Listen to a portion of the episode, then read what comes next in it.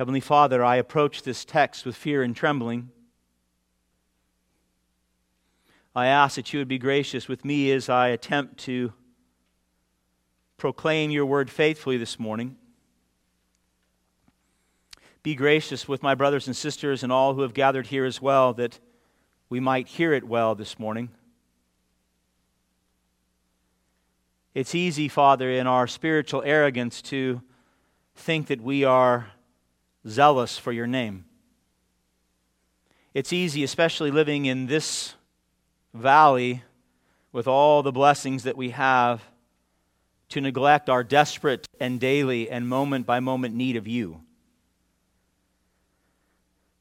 And so I ask, Lord, that you would do what only your Spirit can do for us this morning, and that is to enable us to see clearly that we are not as zealous as we ought to be. In fact, Father, many of us are lukewarm, many of us are barely alive. You know this to be so, and we know this to be so. We are so thankful that you brought this great word of love through your Son to the church in Laodicea. And we're so thankful that you've enabled us to bring it here today, to this pulpit in this gathering, that we too might be blessed with this hard but loving word. Father, for your glory, for the well being of this church, and for the gospel witness in this community, I ask that you would make us zealous each and every one of us. I ask that we as a church would be known for our zeal for Christ, our deep love for our Savior, our desire to know and submit to your word. We know, Father, that the flesh is contrary to these things. So overcome our flesh, overcome our sin, overcome our arrogance this morning, and make us a zealous people. I ask that you would do it, Father, and be pleased to do it for your name's sake. Amen. For those of you who know the book of Revelation, you knew we were going to get here. We thought Sardis was hard. Sardis was not. Laodicea is the hardest letter to hear. Um, I'm humbled to preach it, convicted to preach it. I don't want to stand before you as a hypocrite. So pray for me, please. When I was teaching at the community college, I, uh, my last few years, I worked with an English teacher who was nearing retirement. And she came to work each day, and technically she, she taught her classes, but whatever zeal she had for the classroom had been lost years prior. To make matters worse, she had convinced herself that she was still all in, still working hard, and at the top of her game. So when her colleagues came to her lovingly and her students, confronting her, she became defensive. And in her arrogance, she was unable to see what a poor teacher she had become and the negative impact it was having on hundreds of students each year. As we come to the end of Revelation chapter 3, Jesus dictates the last of his seven letters to the church in Laodicea, and he rebukes them for their prideful mediocrity. They were lukewarm, and they thought they were red hot for Christ. The city of Laodicea was located about 40 miles southeast of Philadelphia. That's where we were last week. And it was placed in the city was located in this fertile valley, the Lycus Valley, and it was about six miles away from Hierapolis. Hierapolis was six miles to the north, and Colossae, which you know, the letter that was written by Paul to the church in Colossae, was about 11 miles to the west. Laodicea was a thriving metropolis. There would be a lot of parallels between Laodicea and San Jose, California. It was a very wealthy city. It was considered a financial capital of the region. It specialized in everything from agriculture to marble to textiles. They actually made this black wool that was so popular and so precious that people came from all over the empire to get it. They actually had their own hospital. They were successful in medical technology, and they specialized in healing various diseases of the eye. In other words, Laodicea was a very wealthy, successful, technologically advanced place. Sound familiar to you? In 60 AD, the city was leveled by an earthquake. But they were so wealthy that when Emperor Nero said, I will help you rebuild your city, they said, We don't need it. We have enough money. And so pride and success permeated the Laodicean culture. And what we learn from Jesus' letter is that the church in Laodicea, the church was not immune to the pride and success that permeated the popular culture. All the other churches that Jesus addressed received some commendation of some kind, save Laodicea. I just imagine how they must have felt as they're rehearing this letter being read, and church after church is hearing commendation after commendation, and they come to Laodicea, the last letter, and all they get is a rebuke. And not just a rebuke, my beloved, it is a stinging rebuke as our Lord calls them out for their mediocrity and pride.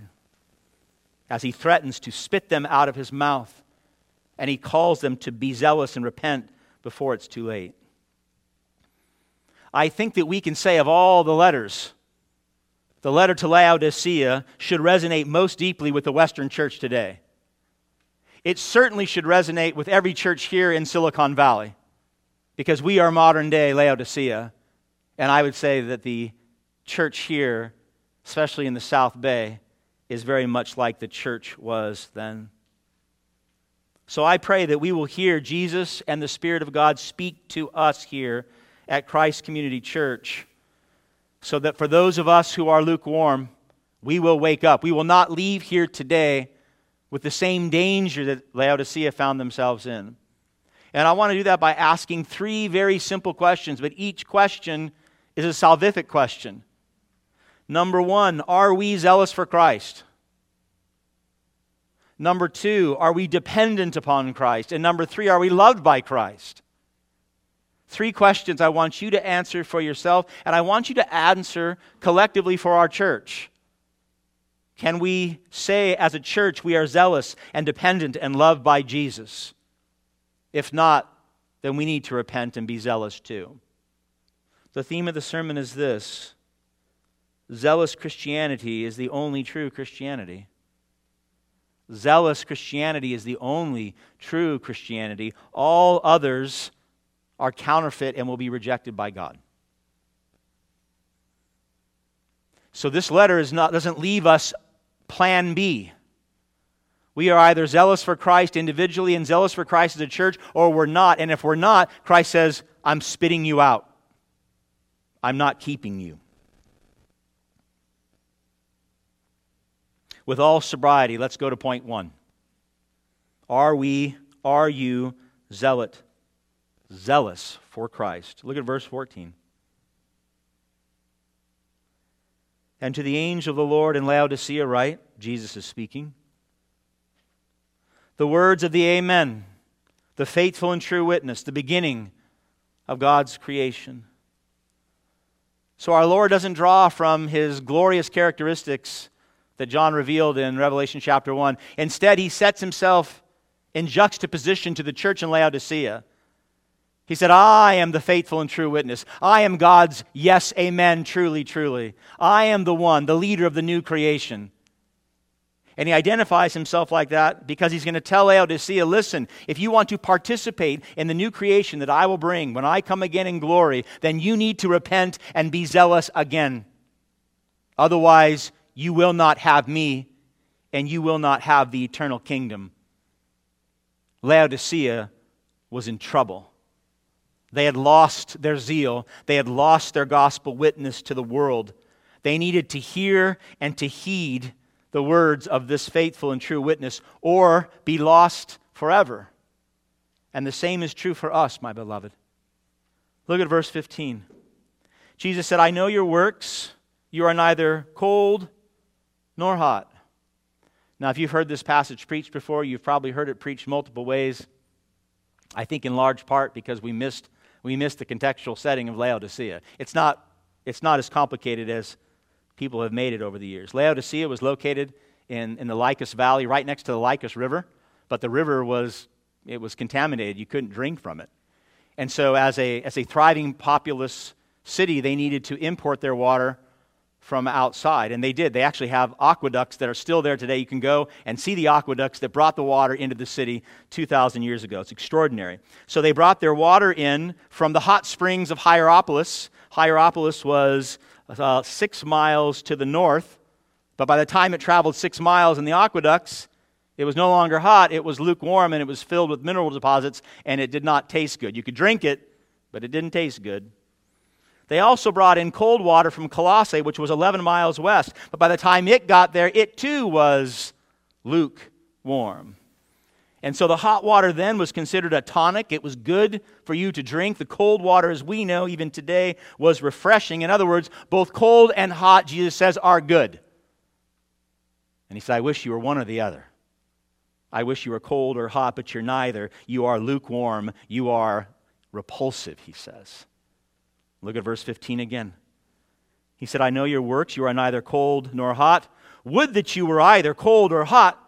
So, because you are lukewarm and neither cold or hot, three times he makes the statement, This is how I expect you to be, but you're not. He said, Because you're not, I will spit you out of my mouth. Jesus takes the nauseating, lukewarm water that the citizens of Laodicea knew so well, and he says, This is your work for me.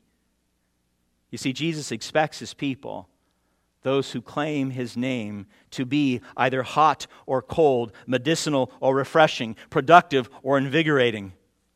One or the other. But because they were neither, because their faith was lukewarm, tepid would be a good word. Disgusting would be a good word. Jesus said in verse 16, I will spit you I will spew you out of my mouth. It's graphic and intended to be. The Greek literally says, I will vomit. I will vomit you out of my mouth. Jesus is saying to the church in Laodicea, You make me sick. You nauseate me. I'm about to vomit because of what I see in you. These are brutal words of our Lord. And I don't want, to, I don't want for a moment to sugarcoat them and tell you that's not what he meant because that's exactly what he meant. He said it in love, but he said it in all seriousness. What I find amazing, my beloved, it wasn't the lovelessness of Ephesus or the false teachings of Pergamum. It wasn't the sleepiness, sleepiness of Sardis that made Jesus wanted to throw up. It wasn't even the temple prostitution and the sexual immorality of Thyatira. And you say, what could be worse than temple prostitution? What could make Jesus more nauseated than temple prostitution? He says right here, it's being lukewarm, it's lacking zeal. And you thought, well, I, had it, I thought I had it covered with temple prostitution, but I might be in big trouble here. Now, this may sound harsh, especially in a culture where most teaching from most pulpits promotes a mediocre gospel, a mediocre Christianity. Make a profession of faith, get baptized, go to church for an hour a week, call upon God when you're in need, and then live your life as you see fit. In a culture steeped in lukewarm Christianity, many Christians will hear Jesus' rebuke and think, that's unreasonable. That's unfair. Where's the grace? Where's the mercy? But it reveals a truth about authentic Christianity that I believe we desperately need to hear today. God expects, my beloved, rightfully so, He expects zeal, He expects fervency. He expects his people to be serious about their faith, about Jesus Christ and the kingdom and the gospel. The gospel is not Colossians 2:13, you were dead in your sins and God made you alive in Christ to be lukewarm. That's not what Paul said. The gospel is not you are a chosen people, a royal priesthood, called out of the darkness and into his wonderful light to be spiritually lazy. 1 Peter 2 9. No, my beloved, when the Apostle Paul was instructing Titus on the Christian life, this is what he wrote. Listen, Titus 2:14. Paul said, Jesus Christ gave himself for us to redeem us from all lawlessness and to purify for himself a people for his own possession who are what? Who are zealous for good works. This is authentic Christianity. Being saved and purified so you can be, in the power of the Spirit, zealous, so that you can be hot or cold, not lukewarm, not tepid, not revolting to God, but hot or cold for the gospel of Christ. Zealous Christianity is real Christianity.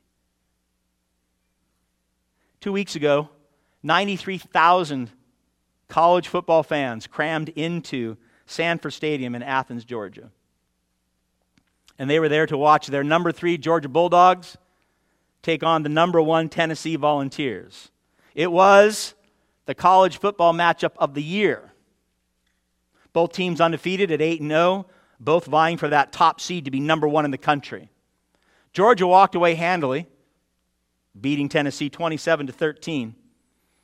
And as, if you watched even the clips of it, the stadium, 93,000 fans, all draped in red, all having their red pom poms, for the entire game, they screamed and they yelled and they revealed their zeal for college football and for their team. So loud at times were they that the players on the field could not call the plays because they could not hear each other. That's zeal. Everyone is zealous for something, my beloved. Everyone is zealous for something money, sleep, sex, games, work, movies, food. And our zeal reveals, for better or for worse, what we value most, what we consider supremely worthy of our time, our energy, and our focus. What you're zealous for tells you what you love most, it reveals your heart. And so Jesus rebukes Laodicea because their lukewarm works revealed what? It revealed their lukewarm hearts. They were lukewarm in their faith because their hearts had become lukewarm towards God. Their hearts were no longer captured by the beauty and the majesty and the sacrifice of Jesus Christ. They had become a church captured by idols. And in their city, that would have been pride, it would have been money, it would have been success, it would have been, listen, it would have been technology that they were captured by, which left Jesus Christ, the gospel, and the kingdom as an add on an appendage, necessary duties to go to church and to pray, but nothing to get excited over. Friends, if you claim Christ as Lord and Savior and King, but you do not live as though He is the ultimate love and joy of your life, if you are more passionate, and ask yourself this, and you can fill in the categories that I may miss if you are more passionate about sports than you are prayer, or technology than you are people, if you get more excited about work than you do worship, or words of gossip than you do the Word of God, then you cannot be surprised when Jesus says to you, If you find me so bland and my kingdom so mediocre, if my work and my Father are so burdensome to you, you cannot be surprised when Jesus says, I will relieve you of the burden and I will spit you out of my mouth and out of my kingdom so you can be zealous for the things of this world now and forever. We cannot be surprised if we live lukewarm lives to hear Christ say these things to us. Zealous Christianity is true Christianity. It's not just the extraordinary Christian or the super saint. It's not just the pastor or the theologian or the missionary that God expects to be zealous in the faith. It is every single professing believer. Every single true church is to be hot or cold for Jesus. After all, my beloved, being saved by grace, forgiven of all of our sins, indwelt by the Holy Spirit, united to Christ and filled with divine love, how can we not be zealous for God? If those things are true and we profess them to be true, how can we not be zealous for Christ? How can someone profess to love God with what? With all your heart, mind, soul, and strength, and then on the other hand say, But I'm lukewarm? They stand in contradiction to each other. Jesus knows this, and we know this. This is not new to you. You know that tension in your own soul between being a real follower of Christ and pretending. You know when you're going through the motions. Maybe you're going through the motions right now. You're here because it's Sunday morning and the church gathers on Sunday morning. But if you had your druthers, you'd be somewhere else. Say, oh, you know, it's a beautiful day outside. I wouldn't mind being here or there. My beloved, that's lukewarm.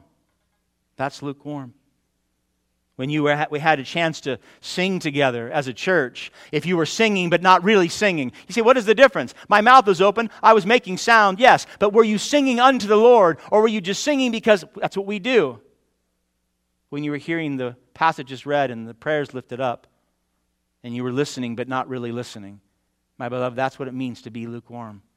Not zealous, not passionate, not committed. So, first, point. And I pray that it has all the weight of Jesus' words on it. We see that lukewarm Christianity is a nauseating Christianity. It's nauseating to God and it should be nauseating to us. Jesus rightly expects his people to be zealous for him and his kingdom. But what is it? And what was it specifically for Laodicea that led to their being lukewarm in the first place? What happened to them? Something happened at some point in time.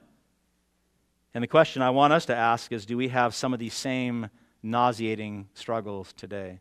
Point number two, I pray you're still with me. Are we dependent upon Christ? Are we zealous for Christ? Yes or no? Are we dependent upon Christ? Yes or no? Look at verse 17. Jesus is going to explain to them the problem. He said, You say, I am rich, I have, I have prospered, and I need nothing not realizing that you are wretched, pitiable, poor, blind, and naked. You see, I thought what he said initially was hard. This is even worse.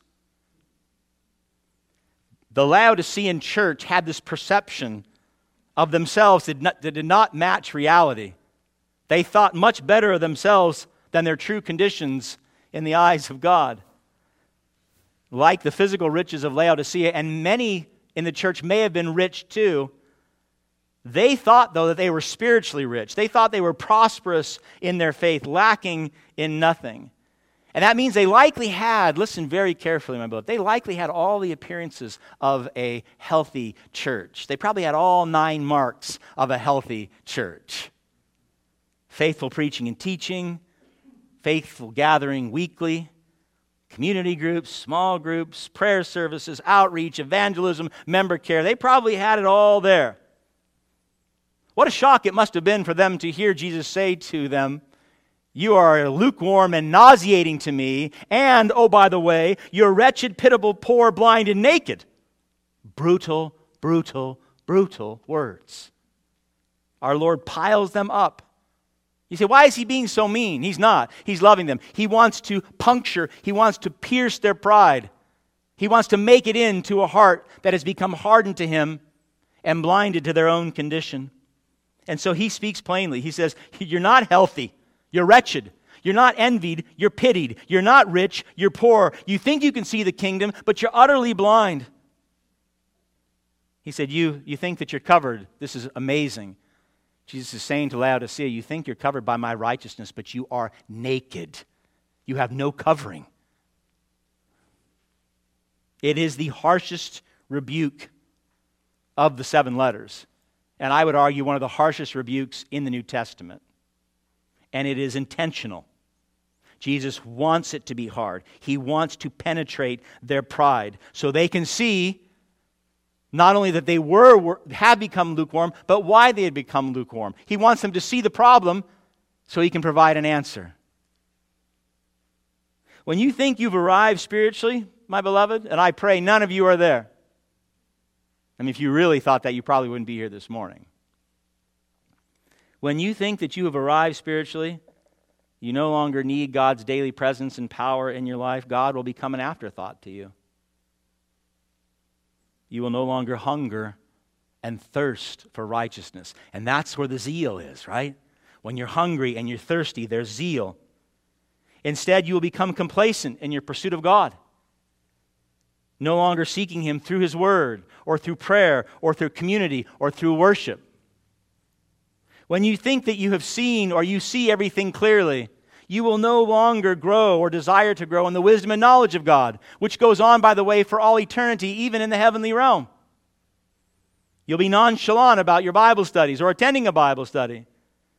You won't think you need a discipleship group because you don't need to be discipled. I mean, after all, it's you. You've arrived.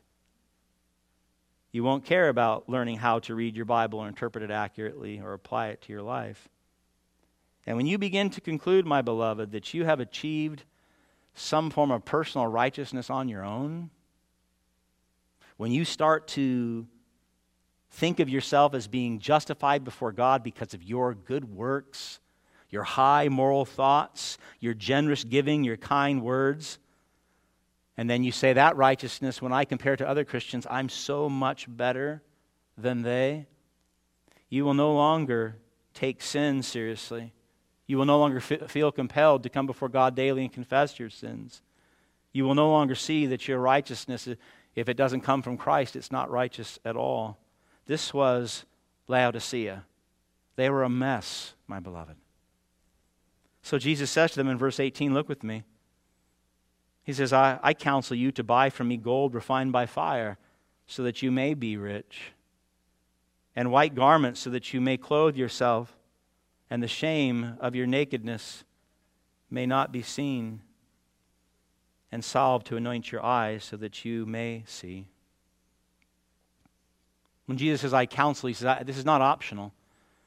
He's saying you can, you can obey or disobey.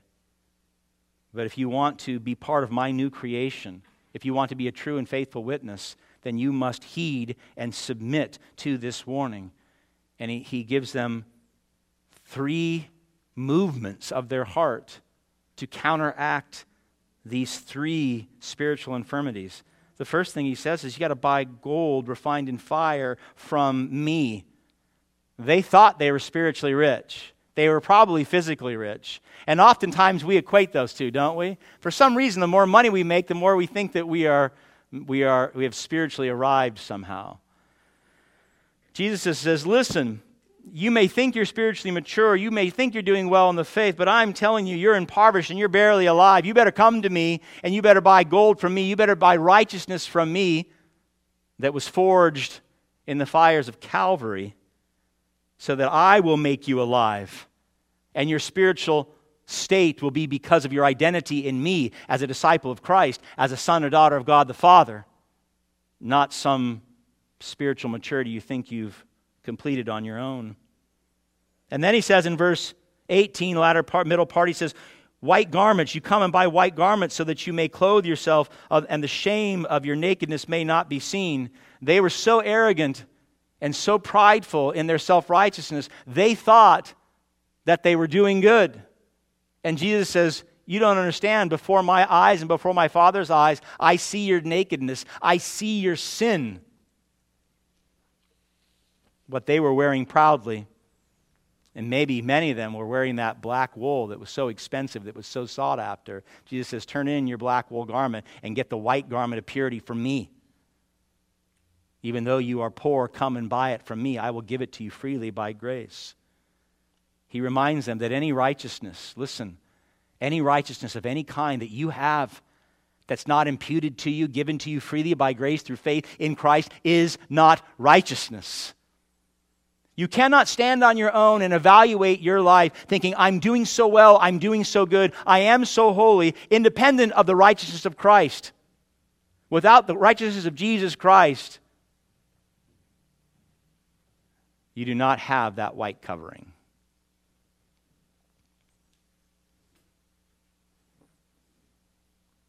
We're fast, aren't we, to use the things in this life, our accomplishments, our good deeds, our high moral thoughts as religious coverings. We're quick to do that. We say to ourselves, if I faithfully attend church, it will cover my lustful thoughts. Doesn't work like that. Well, if I give to the poor, it will cover my greed. If I take care of my ailing parents, then it will cover my failing marriage. Jesus is quick to remind them the purity they needed and the purity every single believer needs must come from Him by grace through faith. It must come by our having faith in the sacrifice of Christ on the cross. That in fact He did pay for our sins in full. That in fact the Father did receive that sacrifice and He was pleased to receive it and that by grace through faith, by our believing in Jesus, we receive from God the Father the righteousness, the purity, and holiness of Jesus. And so that when God looks upon us now, even now in all your sin, you are covered with the righteousness of Christ, and He sees you as holy and pure, even this moment, my beloved.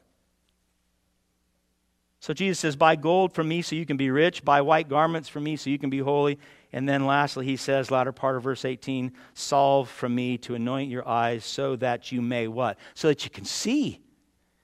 He's saying to the church in Laodicea, you're utterly blind. You're not seeing me clearly. You're not seeing the kingdom clearly. Now, remember at the beginning of the sermon, I told you there was a hospital there. And the hospital specialized in the study of ophthalmology, the healing of eyes. In fact, they actually had a very famous ophthalmologist by the name of Demosthenes Philalethes. yeah, it's probably not right.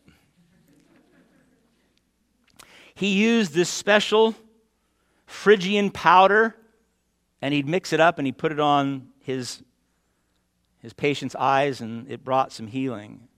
And so when Jesus is saying here, he said, Listen, I'm not talking about physical blindness, I'm talking about spiritual blindness. And he says, Come to me. I am the great ophthalmologist. I'm the only one who can make a blind man see. And so he calls those in the Laodicean church to come to him so they can see what? Well, first and foremost, to see their wretched state. That in their arrogance, he says, You must see first and foremost that you are poor, blind, and naked. But then he says, I'm not going to leave you there. I'm not going to leave you in that state of wretchedness. If you come to me, Jesus says, I will enable you to see truly the true medicine that you need to overcome your lukewarmness, to overcome your pride. And you know what that medicine is? He says, It's me. Christ says, Come to me. I am the medicine. My beloved, all three illustrations, being poor, blind, and naked, they all reveal something you already know, but we struggle to live out they all reveal our 100% total and complete dependence upon Jesus Christ. Your whole life, certainly eternal life, is dependent upon your relationship with Him and the zeal that we're supposed to have and the lukewarm state that we often live is in a direct relationship to whether or not we see that we're truly dependent upon Jesus for everything. You see, any church, and we can say any Christian, who lives as though he or she no longer needs the daily presence and power of God to be a faithful disciple of Jesus Christ will necessarily become lukewarm. You must. It is our dependence on Christ that, in part, keeps us passionate for Christ. Right? We're passionate for things we need aren't we? What we need, we pursue. Parents, oftentimes, by God's grace, are really committed to their children's education because they know a good education will set them up for success in the future. So they're passionate about it, they're zealous about it. Husbands and wives that are serious about their marriage are passionate to keep their marriage grounded in Christ because they know it's the foundation of a healthy home. So they work on it. Friends are zealous about spending time together with other friends, making time and proximity because they know without it the friendship fades. My beloved, even the newborn baby, I was watching little Elijah George just gaga over his mama. Even the baby who is zealous for the mother because the mother brings the milk. And so when that baby is hungry and crying, he is passionate for his mom. Your dependence upon Jesus Christ will determine the degree to which you are zealous for Jesus Christ.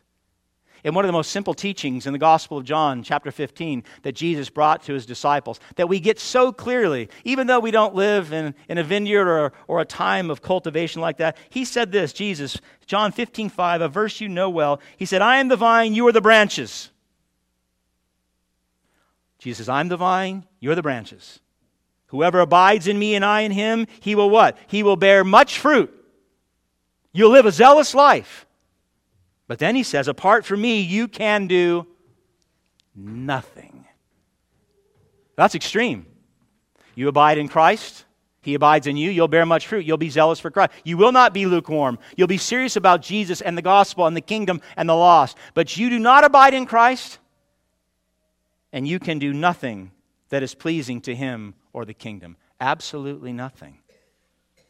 Living a life dependent on Christ will be a zealous life because you will pursue him with all your might because you need him with all your might. Do you know that, my beloved? In all your richness, in all the technology that we see here, do you know how radically dependent you are upon Christ for everything? For every single thing in your life. So, first, we see that we are to be zealous for Christ. Secondly, I pray you see that we are dependent upon Christ. And, and I want to close with the necessity of being loved by Christ. The letter, as we have seen, it's a stinging rebuke, but it's a rebuke done in pure love. Christ uttered these, he utters these harsh words to them. He utters these harsh words to us and any church who has an ear to hear today because he loves us so much. Point number three are we loved by Christ? Are we loved by Christ? Look at verse 19. Jesus says, Those whom I love, those whom I love, I reprove and discipline. So be zealous and repent. He's not saying this out of anger. He's not saying this because he hates them. He's not even saying this to, to make them disappointed or discouraged or depressed. And it might have been a very depressing response, especially after hearing what he said to Philadelphia commendation after commendation, and all we get is a rebuke. These are loving words of correction, fully intending to get them back on course. It was in line with the sage Proverbs 3:12, "My son, do not despise the Lord's discipline or be weary of his reproof, for the Lord reproves him whom he what? loves, as a father the son in whom he delights." It was Jesus' love and delight for his church that compelled him to reprove his church, to reveal that they were lukewarm and prideful. It was his desire to discipline. And that word in the Greek literally means to train, to train them up in the way they should go. Now, culturally, we hear this and we really struggle today. We're in a very strange moment in Western civilization. We, we've been trained here in the West to hear every correction as an attack against us. You're correcting me, but it's not in love, it's an attack. You're doing it because you hate me, not because you love me. And because we have this warped sense of biblical rebuke born out of divine love, it's one of the reasons that parents struggle so much disciplining their children today because they think they're being mean.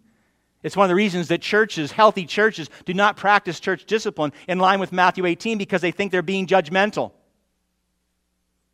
Jesus was not swayed, praise God, by public opinion.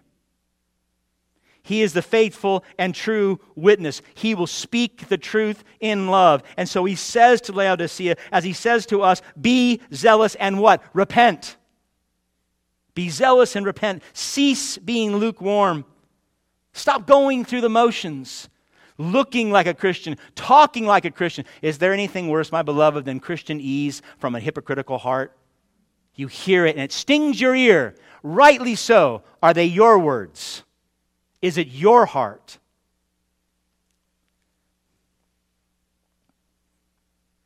He says, Confess your arrogance before my Father. Repent of your being wretched and pitiable and poor and blind and naked and be, zeal- be zealous once again. At one point, Laodicea was. a zealous church on fire for Christ. That word zealous in the Greek, it's a, it's a term, it's an onomatopoeia. You know what that means? An onomatopoeia is a word that it's the, the, the word is supposed to sound like what it represents. So in the Greek, for example, this is zalao. I'm not quite sure how this fits, but it literally means boiling water or water that's boiling over. So it's supposed to imitate that sound. Very much like the hot springs in Hierapolis that made their way to Laodicea and became lukewarm. Jesus saying, Don't be lukewarm, don't be tepid, don't be revolting, be zealous, boiling over in your love for me, depending upon me, deeply committed with, listen, with the matching affections of the heart. Jesus says, To me and my kingdom and the gospel of grace. In other words, he says, Repent and be zealous.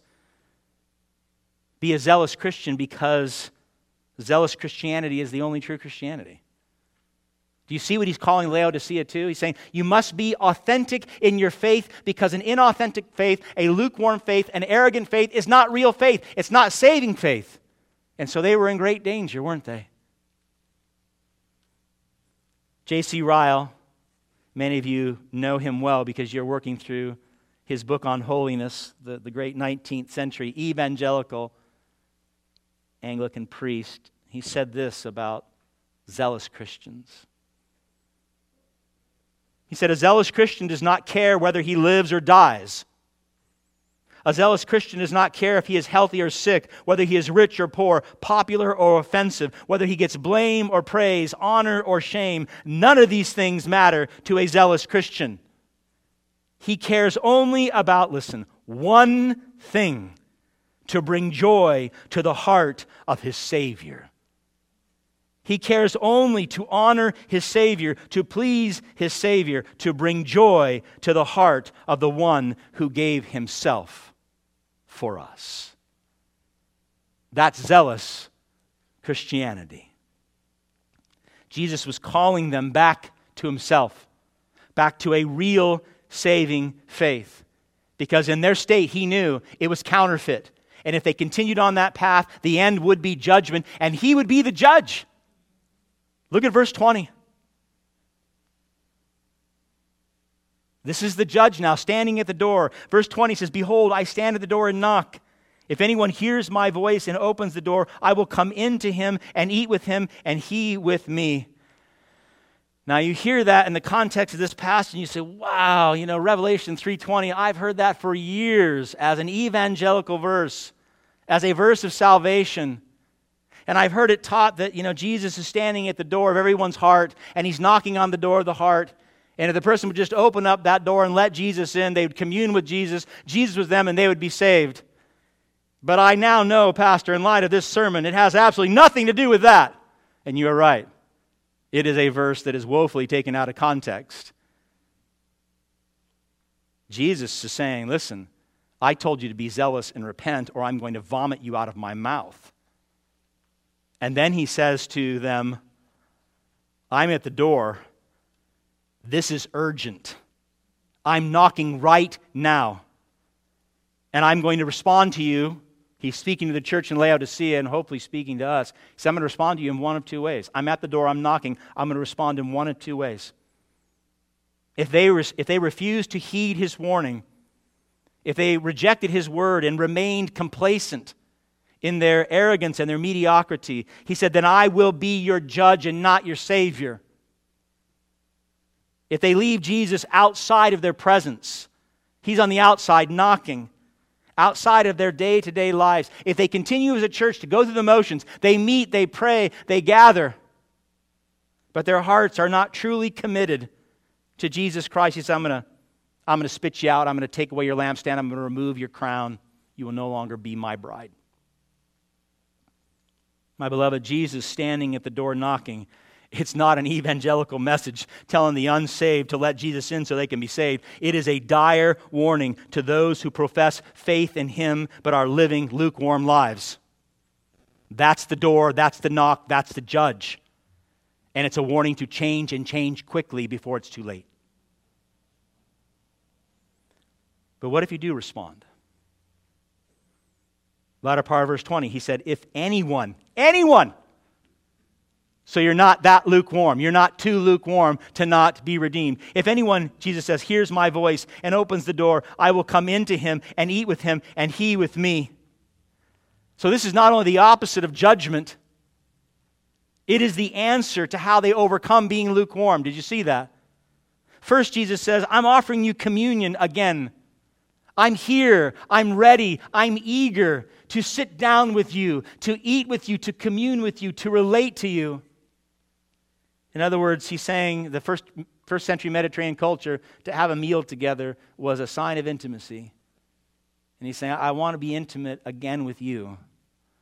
I want to be everything to you. I want your total dependence upon me. I want you to be my bride, and I want to be your husband. He's saying it's not too late. So if you're hearing this message, and those first two points have put you in a place of great conviction, Christ is saying, I'm at the door, I'm knocking. It's not too late. He's knocking this morning. He's knocking right now for you to say, Enough's enough. I'm tired of being lukewarm. I'm tired of going through the motions. I'm tired of my actions not matching my heart. I don't want to live like this anymore in Christ. He says, Repent and be zealous. Repent and commune with Him. Restore, my beloved, the relationship that you once knew. Restore it this morning if that is you. The image of him being outside and knocking, I found so striking. Jesus is outside knocking to get in. So at some point in time, the Laodicean church, they kicked Jesus out of the church. They said, Enough, you, you go outside. We're going to do it our way. They no longer needed him daily, his presence, his power, his sustenance. But now they have a chance. Now they have a chance to open that door and bring Christ in and set that church on fire again. So do we. But there's a second thing here, and then I'll close. Jesus reveals that their communing with him is the means to overcome their lukewarmness, to overcome their lack of zeal. Look at verse 20 again. He said, If anyone hears my voice and opens the door, I will come into him and eat with him, and he with me. See, the only way, my beloved, that you can become a lukewarm Christian is to kick Jesus out of your life. That's the only way you can do it. You want to get lukewarm? You boot Jesus out. You stop praying to get that extra hour of sleep. You stop being in your word to get that extra hour of work. You forsake the regular gathering of God's people to focus on me time, family time, sports time, whatever time. You trade in the time it takes to share the gospel and make disciples for entertainment or hobbies or leisure. In other words, you deny yourself the regular means of grace that brings you into sweet communion with the Savior. And when you do that, day after day and week after week, you will not be surprised when your heart has drawn cold. You will not be shocked that you are lukewarm because Christ is nowhere around you. He wants to eat with you, He wants to commune with you. He wants to pray with you and speak to you through His Word. He wants to walk with you moment by moment every single day until you come all the way into heaven. But you have no time for Him. When you deny yourself the presence of Jesus, your zeal and passion for Christ and the kingdom will necessarily wane. But the opposite is equally true, and this is what makes this so exciting. Jesus is knocking at that door right now. All you got to do is open it. All you have to, as a believer in Christ, to do is open that door. Strive to be moment by moment aware of who He is, of what He has done, and the life that He's called you to. If you do, my beloved, zeal will return to your life. You cannot be lukewarm and be in the daily presence of the Savior. It is impossible you bring Christ back into your life regularly, daily, through prayer, through scripture, through community, through discipleship, through works. Do all those things God calls you to do. And you will be hot or you will be cold, but you will not be lukewarm. You ascend that mountain like Moses did at Mount Sinai. And when you come down, you'll have the Shekinah glory all over you. You'll have the zeal of God all over you because Christ is in your presence. And so I ask you sincerely Isn't that what you really, really want?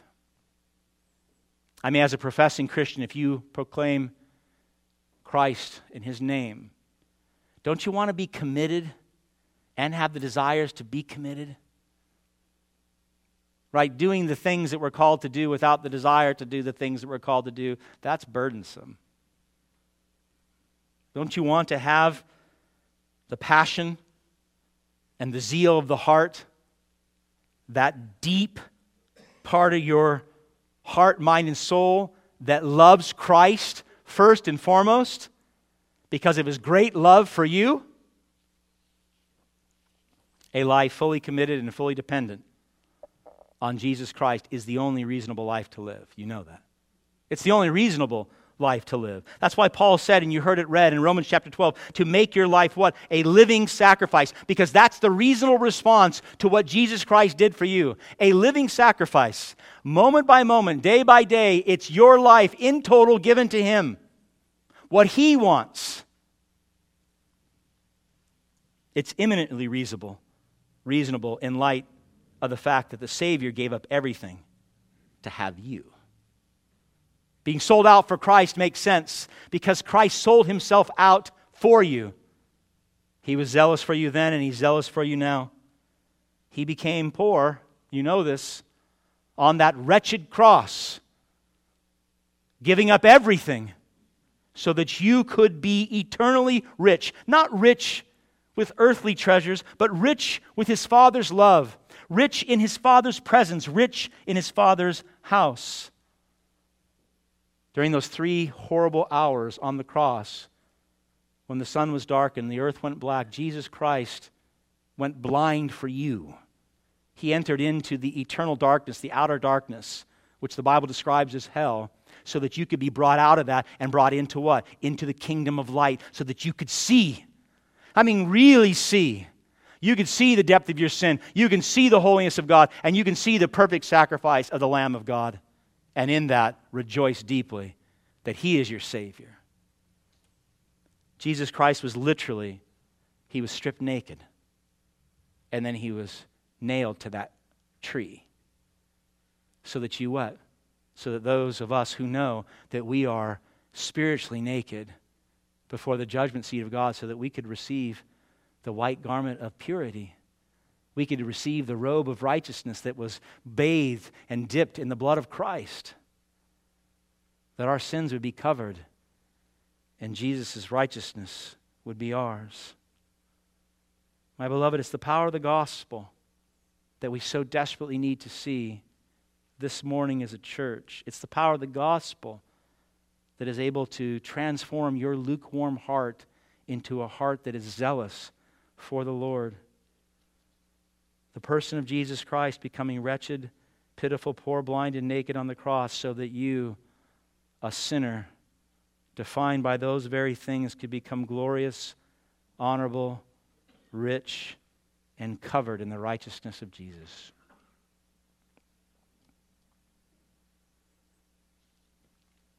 Without Christ coming into your presence to dwell with you daily, intimately, without the gospel and the sacrifice Jesus made to love you zealously, being on your heart and mind, you'll remain lukewarm. You will remain lukewarm. You will lack the zeal that has the power to change you and to change this world. And if you continue in it, if you don't repent of it, this letter is most clear that Jesus will spit you out of his mouth. So, how are you doing? How are we doing as a church in light of this most sober teaching? Well, I pray, I do, I pray that you are as convicted now as I have been all week. I pray that you are grieved in part out of a lack of passion for Jesus Christ. And if you're saying to yourself, I've lost my passion completely, I've, I've given in to the culture, I become complacent, I am. I'm going through the motions. I'm only here because it's Sunday. I don't want you to keep talking. I don't want to hear another word you have to say. If that's you, my beloved, if Christ is on the outside and you're not letting him in, then I praise God for that conviction. Because Jesus says, Repent and come in. Repent and let me in, he says to you. I praise God for that. The worst thing for us, individually or collectively, would be to remain lukewarm and be spit out of the mouth of Christ. So if there's any conviction of any kind, take that conviction, seize it this morning. Repent immediately. Repent of being your lukewarmness. Repent of your arrogance and your self reliance. Repent of these things and instead do what? Turn to Christ. Hear the tough love of our Savior this morning and make Christ first and foremost. Bring Him in and rely upon Him every moment of every day for what? For everything. All your relationships, all your decisions, all your hopes, all your dreams, bring to Christ. Say, You're my Lord, you're my Savior, lead me. And you will be zealous. You will be most zealous for the Lord. It's not too late, my beloved. Verse 21 The one who conquers, Jesus said, I will grant him to sit with me on my throne as I also conquered and sat down with my Father on his throne, he who has an ear to hear, let him hear what the Spirit says to the churches. Amen? Let's pray.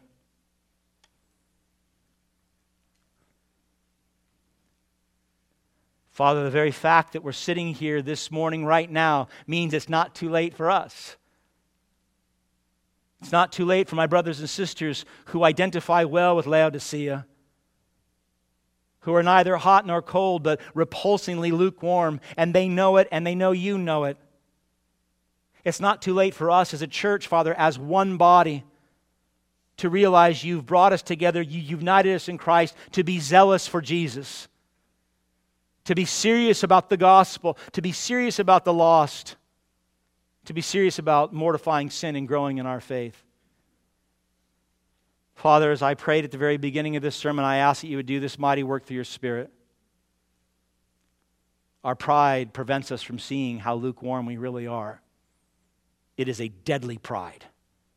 Mortify it that we might see that apart from Christ, we are wretched, we are pitiful, we are poor, we are blind, we are naked, and then bathe us in his righteousness. Make us fervent, Father zealous for you and your kingdom. Oh, Father, what, a, what an amazing thought for your church here. I ask that you would do it for all your two churches here in this modern day Laodicea, in this country, and throughout the world. Set your church on fire this morning, Father, that we might be faithful followers of your Son. In his name I pray. Amen.